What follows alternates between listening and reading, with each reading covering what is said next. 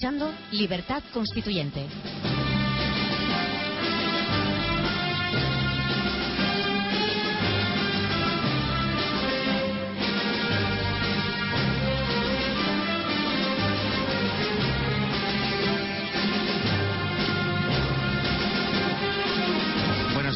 Soy Adrián Peral Espina, sintoniza en el 107.0 de la FM, son las 9 y 50 minutos de la mañana y comenzamos con el debate económico.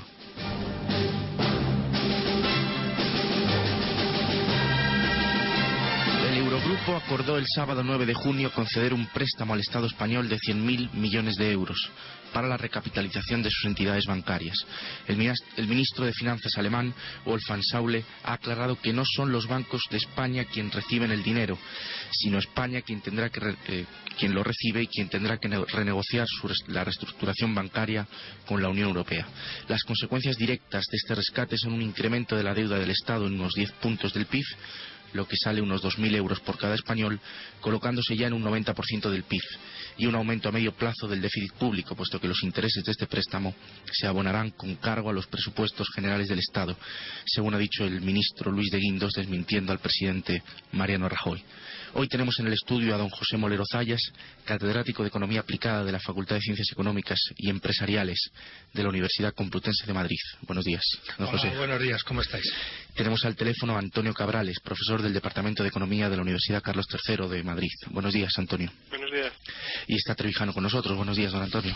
¿Qué hay? Estoy encantado de- del tema que has planteado y de recibir, como siempre, claro, a, a José Molero y a Antonio.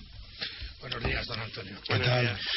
Bueno, hoy teníamos previsto hablar de la escasa productividad de la economía española, de sus causas y de sus consecuencias, pero dado la importancia de la, de la noticia, me gustaría al menos eh, al principio de- del debate No, incluso, incluso todo el debate. La noticia es importantísima. que hablásemos de, de este asunto.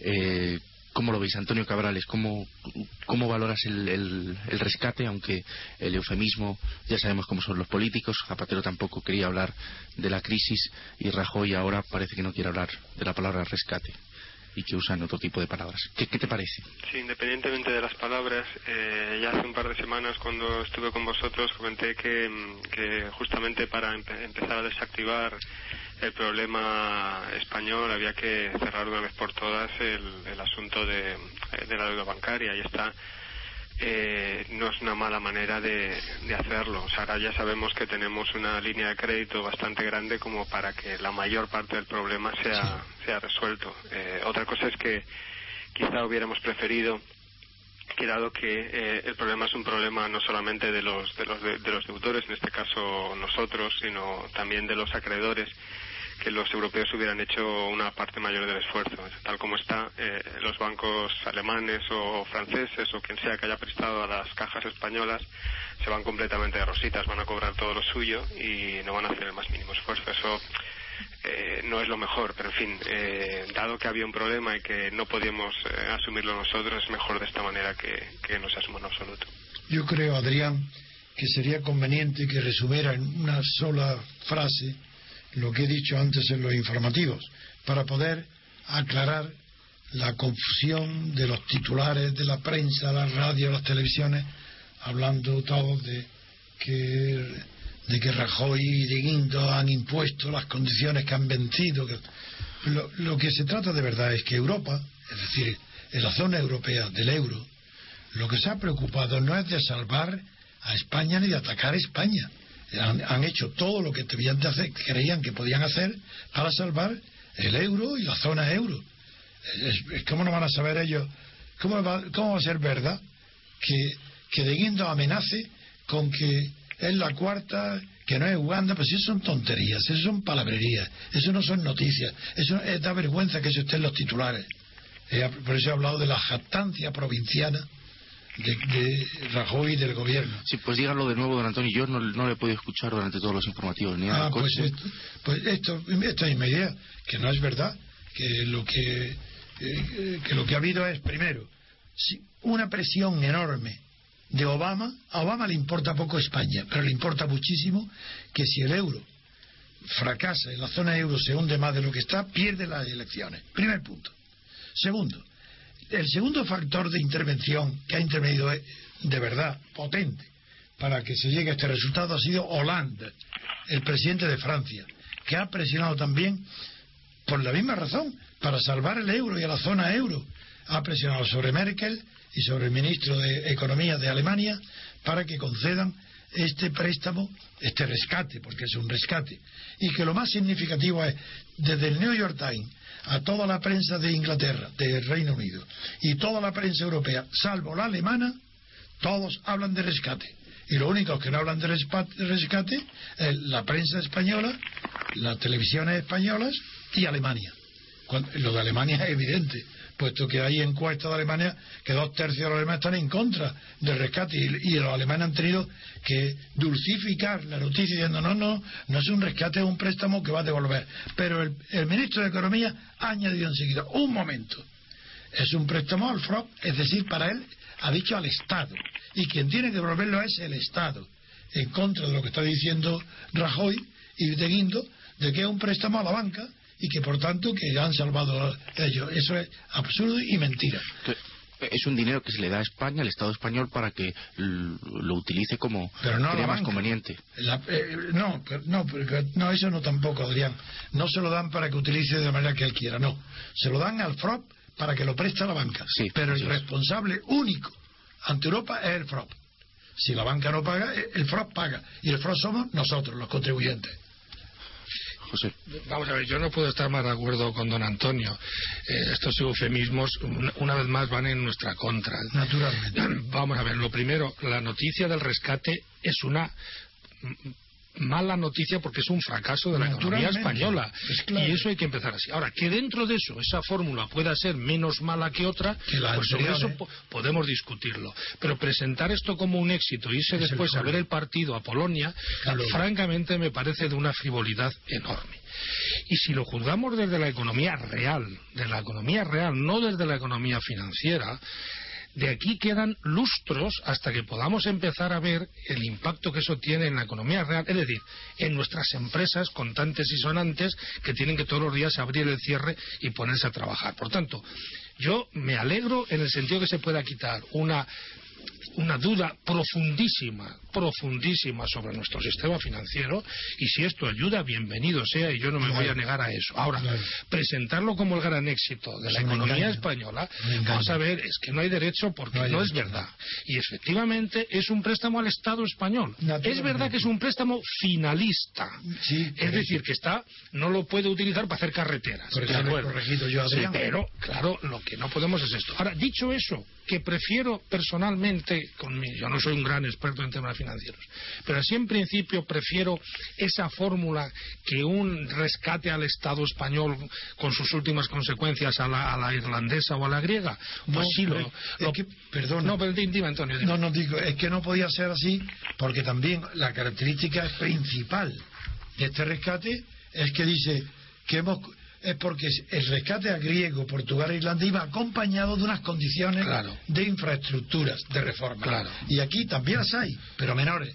Porque en el fondo, de verdad, de verdad, lo que ha puesto locos de contentos a los europeos, sobre todo a los alemanes, fue la reforma laboral española. Esa es la verdadera.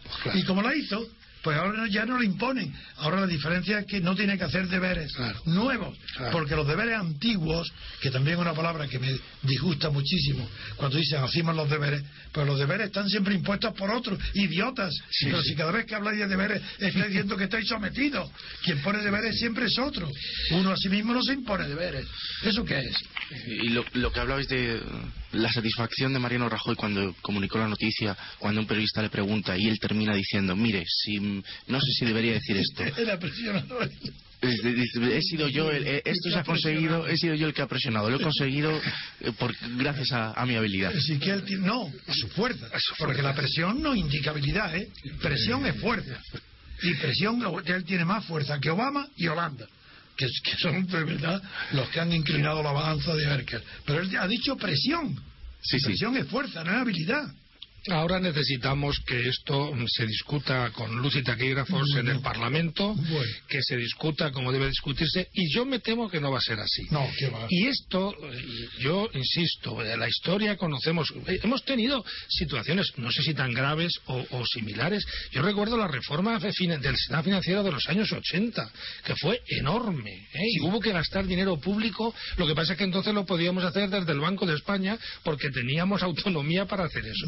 No es la primera vez que tenemos cosas de estas. Lo que no podemos decir es que esto mm, lo hemos impuesto. Desde hace diez días vemos al presidente Obama diciendo prácticamente con el dedo, oiga, o hacen ustedes esto o nos vamos al garete. Exactamente. Y yo insisto en que para mí es una pésima noticia para la economía española, pero afortunadamente es un escalón nuevo que nos puede permitir hacer las cosas un poquito más tranquilas. Pero va a depender de cómo se haga Evidentemente, evidentemente. Si ahora empezamos con que las deudas de las cajas no eran A, sino A prima, si, entonces volvemos a meternos en el mismo fango.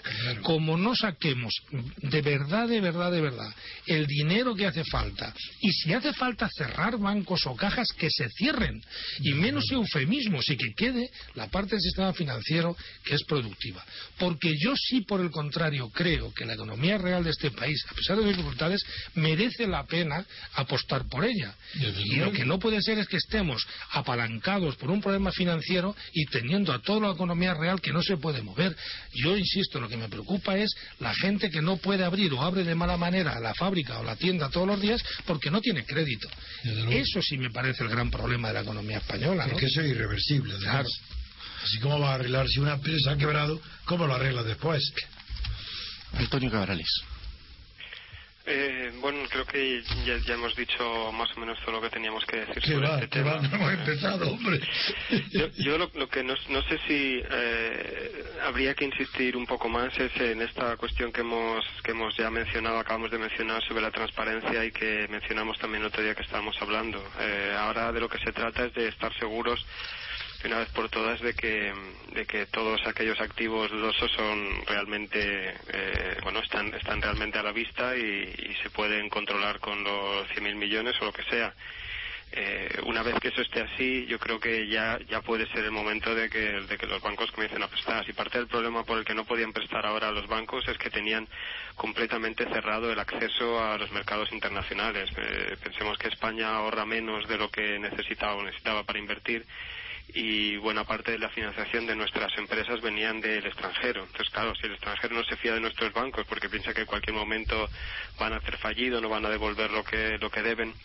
pues esta era una de las razones por las que nuestro crédito estaba completamente asfixiado. Entonces, esto, eh, estamos hablando de economía financiera y real como, fueran, como si fueran cosas distintas. Simplemente no lo son. Eh, las empresas necesitan financiación, la financiación viene de, de los intermediarios financieros y si los intermediarios financieros están ahogados porque no pueden pedir dinero, pues es imposible que fluya la financiación. Así que esta era una parte muy importante del problema y lo grave no es eh, que se haya resuelto así, lo grave es que hayan tardado cuatro años en resolverlo. Esto ya se venía diciendo desde hace tres o cuatro años. Claro que sí. Bueno, y que una de las condiciones que hemos sabido hoy que la Unión Europea eh, va a poner al Estado español para haberle dado el dinero o la línea de crédito que ha abierto a su favor es limitar al máximo, quiere limitar al máximo las inyecciones de dinero público y para eso tiene previsto eh, que sean los inversores de las entidades quienes carguen en parte con el ajuste. Esto eh, yo lo oí. Yo, no comprendo muy bien. Sí, pues voy a intentar explicarlo. Eh, está habiendo muchos expertos que defienden que deben ser los, los tenedores de deuda de los bancos, es decir, los, los obligacionistas y acreedores subordinados del Estado, de perdón, de las, de, los, de las cajas de ahorro de los bancos quienes soporten, quienes carguen con la recapitalización de la banca. Es decir, que se hagan ampliaciones de capital con cargo a los obligacionistas. Que las obligaciones en acciones. Eso es, que se haga una ah, ampliación de capital con cargo a los obligacionistas. Entonces, eh, la Unión Europea ha dicho que, que quiere limitar, que de esos 100.000 euros, quiere limitar al máximo las cantidades que vayan a parar a los bancos y eh, lo que ha salido público, sí, las cantidades que el FROP entregue que el Estado español entregue a los bancos que, no lo haga sin limitar quieren que quieren condicionar una ah, de las condiciones que, ha dicho limitar una de las limitar se refiere a la cantidad en cambio condicionar ya significa a la calidad es, que, la, palabra que, se ha publicado ha sido limitar. Limitar al máximo las inyecciones de dinero público. Bueno, limitar al máximo quiere decir que no le den. Claro, el máximo es que no le den una peseta. Yo lo que entiendo. Entonces es una contradicción absoluta. Yo lo que entiendo, don Antonio, es que de los 100.000, Europa lo que querrá es que, eh, no, el, que el Estado no entregue, que entregue lo mínimo posible dentro de lo que sea necesario. ¿Pero qué es lo mínimo? ¿Y si, si está dado para ellos? No la entiendo esa noticia. Bueno, yo la, noticia... La bueno, está bien, está bien que la des. Yo siempre digo que es un contrasentido. Lo que... quiere decir que no tire el dinero, que no lo regale, eso es evidente, se supone. y, que sea con cargo a los inversores. entiendo, entiendo que parte de la parte de la, del, problema es que los, eh, los bancos, pero eso incluso los españoles, los que están bien, los que no van a recibir dinero, están preocupados de que esta, esta línea de crédito sirva para una especie de competencia leal. Estos bancos que están, ah. están medio zombies van a utilizar el dinero mucho más, barato que lo que, que, lo que están ellos consiguiendo en el mercado libre, pues para, para, para ofrecer créditos mucho más baratos. Mejores a los clientes, claro que sí. Eso sí, eh, eso sí se entiende. Pero la palabra limitar no expresa lo que tú dices. Hmm. Ahí está. comprendo que la lo que ha dicho Adrián induce error porque dice limitar. Hmm. Sí, lo que tenía que haber dicho, vigilar las condiciones de igualdad en que se Sí, sí. De, hecho creo que creo que lo que están diciendo es que para, para que ese tipo de cosas no ocurran, pues eh, efectivamente antes que recurrir al dinero público, primero tienen que eh, tener un, buen golpe, una reducción de capital los, accionistas y en su caso los obligacionistas, aunque esto no, no debe ser tan sí, fácil. Como sea un último recurso. Eso es. Muy bien. Pues para que seamos capaces de devolver el dinero que debemos, porque la deuda privada llega al, va a llegar al 90%, la productividad de la que quería hablar José Molero es, es necesaria. Es necesaria que la productividad española alcance niveles más altos. ¿Se sabe hoy cómo ha empezado la, prima de riesgo? ¿Se sabe algo? Yo he escuchado algo en la radio según iba viniendo en el coche han dicho que ha bajado sensiblemente. La prima estaba en 460. Pero en cambio la cotización en bolsa no lo creo. Esas son cosas distintas. Yo creo que ha subido también la, el IBEX 35. Sí, lo que pasa es que yo, yo soy muy muy escéptico de los movimientos eh, rápidos en minutos porque hemos visto en muchos días yo esperaría al menos al final del día al menos y, había que esperar toda la semana, porque es lógico que hoy vamos a ver hay gente que había tomado posiciones especulativas esperando esta noticia. Desde luego. por tanto a mí no me extraña. Ahora lo que hace falta es que se consolide y ojalá vamos a ver los que somos críticos lo que queremos es que esto se consolide y funcione porque a veces parece que porque uno es crítico pues, queremos que esto funcione. Y efectivamente lo que sugería Adrián es algo que viene diciendo todo el mundo sensato, desde Obama hasta una gran parte de Europa, y poco a poco Merkel se va convenciendo de que nadie puede pagar una deuda si no tiene ingresos. Ni, ni un Estado, ni una empresa, ni una familia. Además que el paro en España en concreto está consumiendo los recursos. O logramos ojalá que esta noticia nos ayude, Pero si no logramos que más pronto que tarde empiece a funcionar un poquito la economía. La economía, no solo la española, lo ha dicho muy bien Antonio al principio, la economía europea. porque exportamos la inmensa mayoría de nuestros productos, los exportamos a Europa. Y estos años hemos malvivido de nuestras exportaciones. Claro, si ahora se nos caen las exportaciones porque Europa frena, pues entonces sería tremendo. Por tanto, eso tiene que ser así. Ahora, además de que los mercados funcionen, uno, solo, uno no vende solo porque haya demanda, sino porque su oferta eh, satisfaga esa demanda. Y a eso solo se gana con productividad y competitividad. Es decir, tienes que tener cosas buenas a buen precio que otros quieran. Si no, lo siento mucho, pero los mercados no existen, existen, eh, existe la demanda concreta de, personas, de empresas. Y, y entonces para eso hace falta mejorar la productividad. Estoy seguro que mi compañero de la Carlos III convendrá conmigo en que desde el punto de vista de la economía real, el gran problema que hemos tenido es que llevamos más de 10 años con una caída de lo que llamamos los economistas la productividad conjunta de los factores, que es muy sencillo. Es la productividad que no depende de más trabajo, más capital, sino del buen uso de ambos. Es decir, lo que es conocimiento aplicado a la actividad económica. El gran drama de España es que junto con Italia es casi el único país que lleva más de una década con eso cayendo. ¿Eso qué significa? Que nuestra eficiencia económica estaba cayendo o está cayendo de una manera. ¿Qué es la productividad? Eso es lo que hay que alterar y eso no se altera en 10 días. Pero o nos ponemos las pilas ahora, suponiendo que esto nos dé un alivio, y empezamos a pensar en que nuestras empresas tienen que ser capaces de vender mejor, más barato y a mercados también distintos de los europeos. Hemos concentrado demasiado nuestro comercio en el, mundo europeo, que ha estado bien. Pero viste tú, ahí estás empleando tú exactamente el término mercados en plural. Mientras que los economistas en general, no digo los periodistas y políticos, son todos, emplean mercados en plural cuando se refieren a la deuda, que es un mercado solo, único, internacional, no hay dos. Entonces, cuando dice Bruselas resalta que el acuerdo es bueno para los mercados, mentira, porque no hay más que un solo mercado. Y por eso he preguntado por la prima. ¿Qué pasa en la prima? ¿Por qué es el único mercado afectado? esto no afecta al mercado de cacahuete no, no, seguro que no. Bueno, pues yo, quería lanzar, lanzar eso y seguramente tendremos otros días. Pero eh, tenemos un. Esto fue muy típico en América Latina en los años 80, con la gran crisis de la deuda, de lo que vinimos en llamar la década perdida. el gran problema, ¿cuál fue? Que por resolver el problema de la deuda, que sin duda había que resolver, como ahora estamos en Europa, se olvidó la economía productiva de América Latina y les ha costado 25 años salir. Ese fue el problema que denunció el economista que vosotros conocéis mejor que yo, Stiglitz. Sí, hombre. ¿Fue ese el problema? Y, gente de América Latina. No, pues yo lo Sí, creo que era ese, ¿no? Sí, sí, sí. Entre otros, ¿eh? Entre otros, claro. Y es lo que está diciendo ahora Paul Krugman. Si está y Stiglitz también lo está volviendo a decir ahora. Oiga, vale, controle usted los temas financieros. todo el mundo sabemos que con la casa llena de deudas no se puede hacer. No se puede. De acuerdo. Pero eso es una condición necesaria y para nada es una condición suficiente, del desarrollo económico.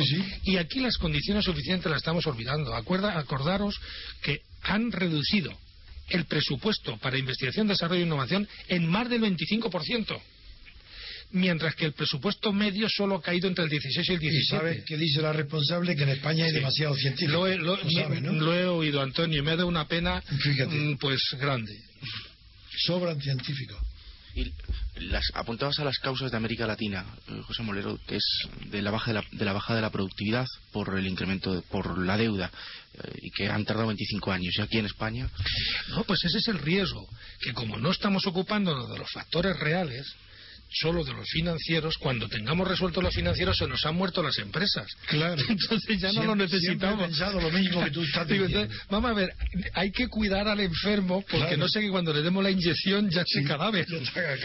Entonces, esto es una cosa elemental, pero que casi nadie la tiene en pero cuenta. Parece mentira, ¿eh? Parece de sentido común y cómo, se, cómo están preocupados con ese tema y, hundiéndose en la economía productiva. Claro, pues eso, eso no puede ser. Y, mi, un dato que es tremendo, ¿eh? En España, no las pymes, es que esto es un eufemismo, las pymes, pequeña y mediana empresa, es un eufemismo porque las medianas no tienen que ver con las pequeñas. Pero distinguimos ahora entre las micro y las pymes. Las micro son empresas de uno a nueve trabajadores. Sí. Bueno, en España, la gran diferencia con el mundo desarrollado no son las pymes, sino las micro. Tenemos tal abundancia de microempresas. Que son los autónomos casi. Que son prácticamente eso, talleres, bares, no sé qué. Y eso está gravitando de una manera enorme sobre el conjunto de la economía. Solo estamos, una vez más, nuestros compañeros de viaje son los italianos. Pero en cuanto nos comparamos con la media de la Unión Europea, no digo ya nada con Alemania o con Suecia o con tal. Entonces siempre se nos dice, ¿por qué no nadie está diciendo algo de cómo impulsar una, llamémosle así, reconversión de nuestra economía productiva para reducir ese enorme exceso de microempresas. Pues nadie lo, nadie lo dice y es absolutamente esencial hacer algo en esa línea porque esas microempresas son volátiles. O sea, pues todos tenemos amigos que han creado una microempresa y a lo mejor nuestro destino es crear una microempresa, pero con eso vamos a salvar el país. yo creo que hay, teniendo el criterio que tú has dicho, yo tengo la impresión que hay más número de microempresas fracasadas que en marcha. Sin duda. Pero pues eso es suficiente. porque es así. Es suficiente. Mientras tú no des el salto a una empresa mínimamente dimensionada, establecida, con planes, con estrategia, con gestión de recursos humanos, mientras tú no des ese salto, lo otro pues yo lo entiendo, es la salvación personal de mucha gente que, acude a eso y, eso es muy respetable individualmente, que nadie entienda esto como, como a nada contra eso. Pero la economía como un todo, con eso solo no sigue adelante. No, estamos en los tiempos de la violetera ni de las castañeras. Pues no, deberíamos estar en el tiempo de los Talgo, las Indra, las construcciones aeronáuticas, claro, que son las empresas que crean valor en el mundo. Eso estaba muy bien el inicio del desarrollo industrial, que son las películas de Charlotte y todo eso que se, entiende muy bien, pero hoy eso ya terminó.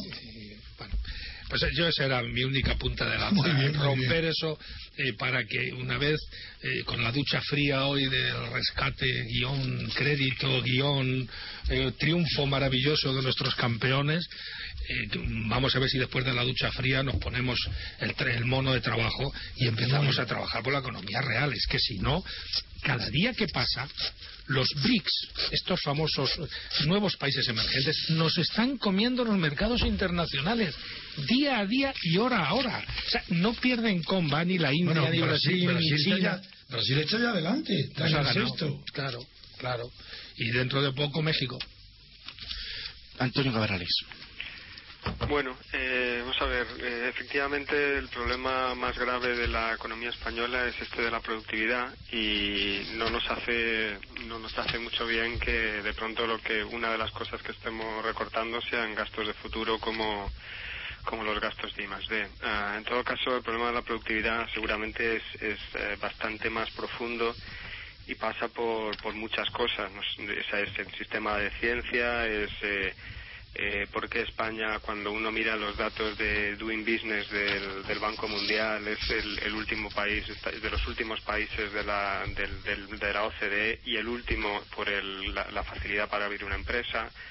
Pasa por, eh, estábamos hablando de los BRICS antes y miramos todas las tablas de exámenes eh, estandarizados internacionales, vemos que China, Corea, Japón están ahí arriba y nosotros estamos bastante más al fondo, así que es una cuestión muy global y yo creo que cuando se habla de reformas habría que pensar en esto, una reforma de la administración para que sea más ágil, una reforma del sistema judicial para que sea más ágil, una reforma del sistema educativo, de la universidad, del sistema de ciencia.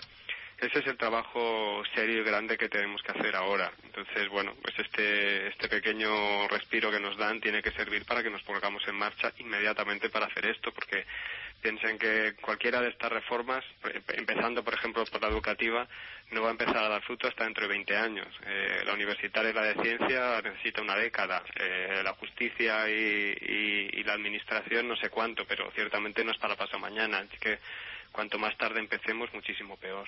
Totalmente de acuerdo, Antonio, el de la Carlos III. Y hablábamos antes de transparencia, de la poca transparencia que han tenido eh, y lo poco que conocemos.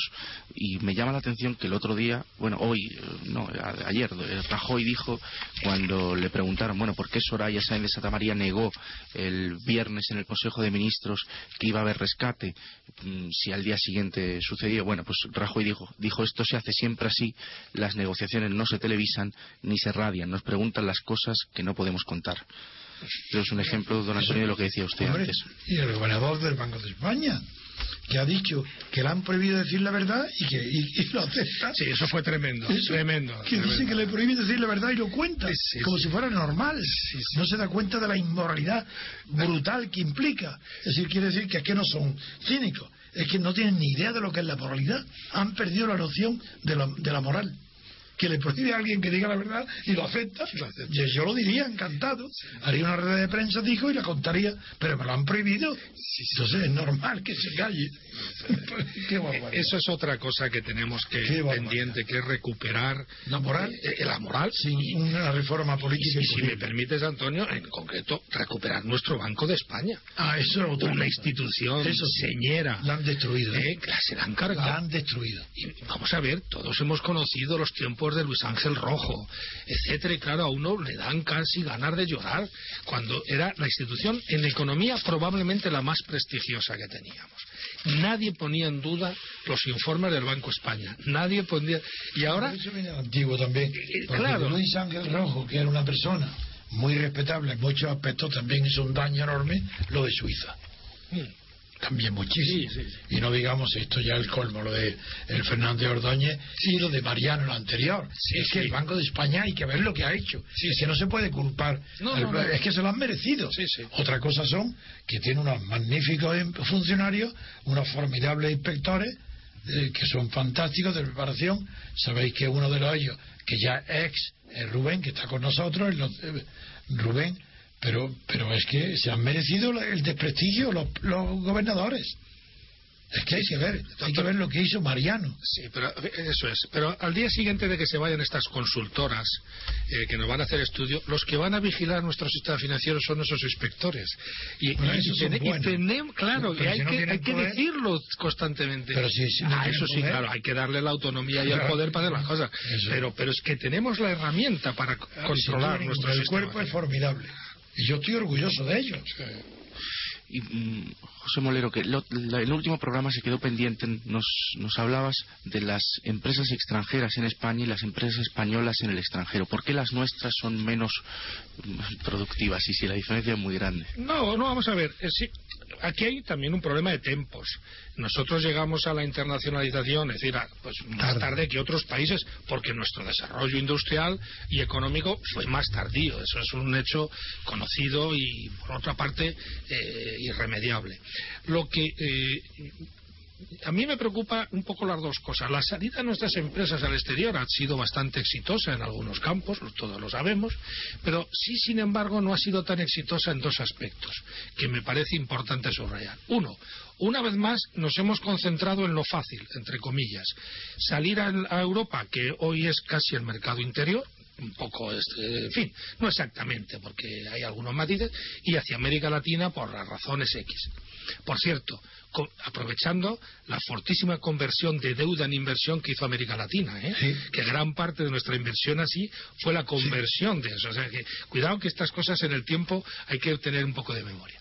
Y sin embargo, las otras áreas emergentes del mundo, notablemente Europa Oriental y Asia, pues han estado muy fuera de la estrategia de nuestras inversiones. Siendo preferente Europa. Claro. Siendo de interés preferente. Eso es que como ahora mismo, como hablar de invertir en Cataluña o en el País Vasco, pues claro, eso es parte de lo nuestro. Ese es el primer tema que hay que, hay que subrayar. Segundo tema que hay que subrayar es que gran parte de esta inversión se ha concentrado en sectores muy, muy sensibles, como son tema de recursos naturales todos sabemos la, sensibilidad política que tiene los temas de energía, los temas de materias primas, etcétera. Y segundo, sectores muy regulados, como los teléfonos, como etcétera. Y sin embargo ha habido mucha menos inversión en, digamos, los sectores normales, entre comillas, entre otros, la inmensa mayoría de sectores industriales. yo creo que hay que hacer un esfuerzo por promocionar eso. Claro. Eh, invertir no solo en esos sectores que mañana te viene una Kirchner de turno y te va a quitar no sé qué empresa o te va a... sí se invierten, en, creo yo, ¿no? que se invierte bastante en trenes, que eso, eh, bueno, en maquinaria de instalaciones, eso sí Pero menos, menos que, muchísimo menos que lo otro. Yo lo que estoy diciendo, don Antonio, es ah. que esto hay que multiplicar esta parte, ¿no? Porque es la que es mucho más sostenible. No, lo más llamativo es telefónica y claro. bueno, si eso está bien, ¿eh? Yo no, no, no, pero son monopolios que tienen, tienen su origen político, más bien, que no, no de una innovación, de un. Y se ha hecho poco, si me permitís, este tema lo, me es muy querido. Se ha hecho, pero se ha hecho poco lo siguiente. Yo noto que las cosas son queridas por la pasión que se pone. es que algunos hemos nacido con la pasión. Y yo, como quiero tanto, tantas cosas, pues, pues soy muy apasionado. Pues lo que uno no puede ser es frío, ¿no? Porque las Mira, lo que no se ha hecho bien, y se ha hecho en parte, es que esas, esas grandes inversiones de los bancos X, las energéticas, las telefónicas, todo esto, que yo eso contra eso en sí mismo no tengo nada, ha sido positivo, ¿no? Pero no han sido suficiente capaces de ser tractores de otras inversiones detrás. No, eso es cierto, es verdad. Y sí ha habido parte, yo conozco casos de empresas, permitidme que no dé nombres, de que se han ido a otros países detrás de estas empresas.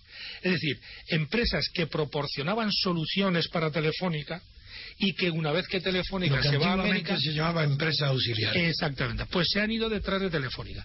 Eso me parece estupendo y eso se puede fomentar mucho porque ahí habría mucha no no microempresa, pero mucha mediana empresa, empresa auxiliares altísimamente eficientes que con esa capacidad de tracción seguro que pueden dar un salto de internacionalización. Generalmente son las más competitivas y más eficientes porque están pedidas y nacen al calor de un pedido permanente y asegurado por una gran empresa. Claro. Y entonces ahí, claro, por eso pueden desarrollar la técnica y ha sido distinto el movimiento opuesto, es decir, el de empresas extranjeras que han venido a España. Es que el de empresas extranjeras sobre España, también aquí apelo a la veteranía de don Antonio. Eh, no, es que esto empieza en el 19. Desde luego. Es que Siemens. No, pero no es tan viejo como el 19 no, es. No, no, sí, sí, sí. sí, empieza así, Siemens lleva 120 años en España. No, yo digo que el que no es tan viejo es don Antonio. No, no, hombre, hombre, yo quisiera vivir 120 años. No, no. Pero, pero quiere decir que tenemos memoria histórica. Claro. Y algunos, ahora parece que esto de la inversión es un tema de la globalización. Oiga, nosotros tenemos inversiones en España, nuestros bancos fundamentalmente lo crea la banca extranjera en el siglo XIX. Nuestros bancos de hoy. Y en España quieren potencia cuando se pierde el imperio americano y el banco hispanoamericano. por eso se llama hispanoamericano. Pues ¿eh? claro que señor, sí, señor. Lo que quiere decir es que en nuestra historia moderna la inversión extranjera ha sido siempre un punto absolutamente esencial. De hecho, en el plan de estabilización del 59, una de las piezas fue la liberalización de la inversión extranjera porque no podíamos seguir teniendo una economía que le ponía a la inversión extranjera unas trabas que, claro, aquí no venía a invertir casi nadie porque no se podía. Por tanto, quiero decir que esa perspectiva histórica siempre la hemos tenido.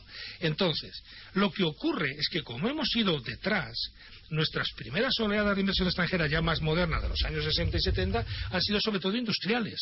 No han venido a servicios, también ha habido, pero sobre todo ha sido la gran inversión industrial, a química, a, automóvil, metalmecánica, farmacia, etcétera. Pero acuérdate del fracaso de Rini. Sí, claro. acuérdate que con Franco se, se tuvo esa visión, ¿eh? Con Franco se tuvieron la visión industrial, de desarrollo industrial, pero no consiguió despegar despegarse del dominio del capital financiero. No, es siempre ha estado subordinado. Y ese es el tema español. Ese es un tema para meditarlo muy serio. Pero eh, y es así. Yo insisto. ahora nuestro problema con esa inversión extranjera, por terminar la, respuesta a Adrián, es a mi juicio la siguiente. Lo que teníamos de atractivo para esas oleadas de inversión ya no lo tenemos. ¿Cuál era el atractivo en los años 60, 70, 80? Mano de obra barata, claro. mercado fuerte en expansión, y proteccionismo arancelario. Con lo cual, la única manera, bueno, una de las pocas maneras era venir a invertir ahí. Eso ya no lo tenemos. Ni tenemos mano de obra barata, ni tenemos un mercado en fuerte expansión. Lo que tenemos ahora es la quiebra de muchas Tenemos lo contrario, ¿no? Hay solares. ahora el capital extranjero puede ah, venir a ocupar solares. ocupar solares. No, ahora qué tenemos que ofrecer? ¿Cuál es el punto de atracción para una nueva ola de inversión? El talento tenemos que atraer inversión extranjera que venga aquí por nuestro talento, por nuestras capacidades eh, de nuestra mano de obra. Pero aquí no tenemos propaganda del talento. Ah, claro, porque eso es ahí está Rajoy de Guindo, que es la propaganda del antitalento. Sí, sí, sí. bueno, en fin. Nos quedan dos minutos, Antonio Cabrales, no sé si quieres añadir algo a lo que estamos hablando. Eh, hombre, mm, si queremos atraer inversión extranjera, estoy de acuerdo que el talento es importante, pero Podemos pensar que, que, hay muchos lugares donde, donde el talento viene, si se le abre las manos también, o sea, los brazos también. Yo creo que España tiene las condiciones eh, objetivas de infraestructura, de, de buena de buena capacidad para, para, para, tener a la gente aquí de buenas condiciones de vida y un buen sistema sanitario como para que como para que ellos se establezcan aquí. Lo que hay que hacer es hacérselo fácil y, proporcionar infraestructuras de otro tipo que son infraestructuras intelectuales que, que lo permitan. Podemos ser y creo que deberíamos aspirar a ser la California de, Europa pero eso implica que hay que fomentar universidades del más alto nivel de momento tenemos el clima algo es Sí. Bueno, pero es que no es solamente eso. Tenemos el clima, tenemos, eh, como digo, los servicios, tenemos buenos servicios financieros, tenemos buenos servicios eh, médicos, tenemos servicios de, muchos tipos. Nos falta el Valle de Silicón. Sí, podemos serlo. venga, vamos. Ojalá, ojalá. venga. Yo estoy dispuesto. Pues muy bien, queridos oyentes, estamos eh, casi a, punto de terminar. Nos queda un minuto, un minuto y medio. me dicen, no, me dicen que dos. Porque... pues venga, propongo otro tema rápido. Pues, eh, no desperdicio ni un minuto. Ya sé, don Antonio, que usted ni un minuto desperdicia. A pesar de que os digo, para que lo sepáis todos, el combate, el boicot que nos están haciendo. Que es que ya ni se oye nuestra radio, ni en el Retiro, ni en el distrito de las Cortes, ni en la Plaza de Oriente. Cada día, completamente. Un boicot. Pero bueno. bueno pero, en Internet, don Antonio, cada vez los oyentes son más. ¿Qué?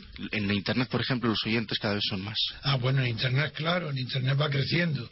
Pero en, en la radio directa es un desastre. Los motivos que me alegan son dos. Uno, que las antenas con el viento o la han manipulado mal o se han torcido y se pierde de oír en un sitio y aparece en otro, como por ejemplo en Vallecas. Pero nos interesa porque un oyente de nuestra radio no es como los oyentes de música o de las noticias estándar o de lo que dice todo el mundo, que da igual unos que otros.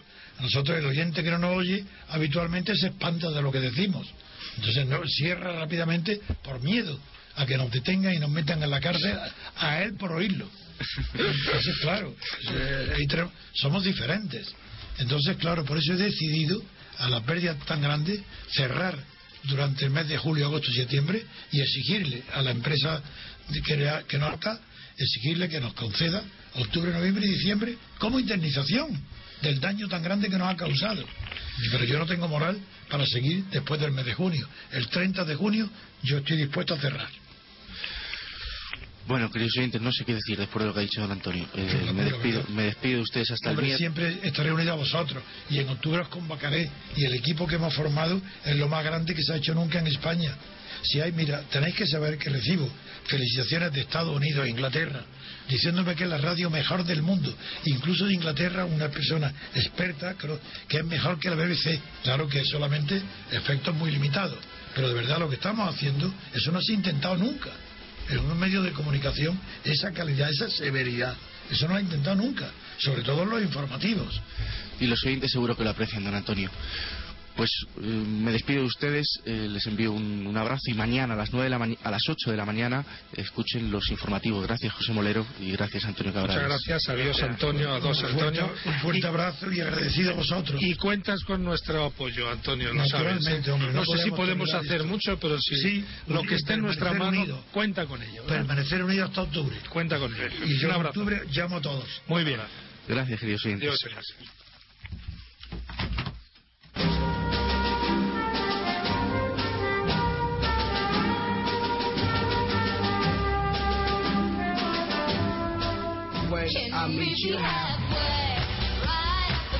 Radio Libertad, Madrid. La radio que con más interés se escucha. La verdad, toda la verdad y nada más que la verdad.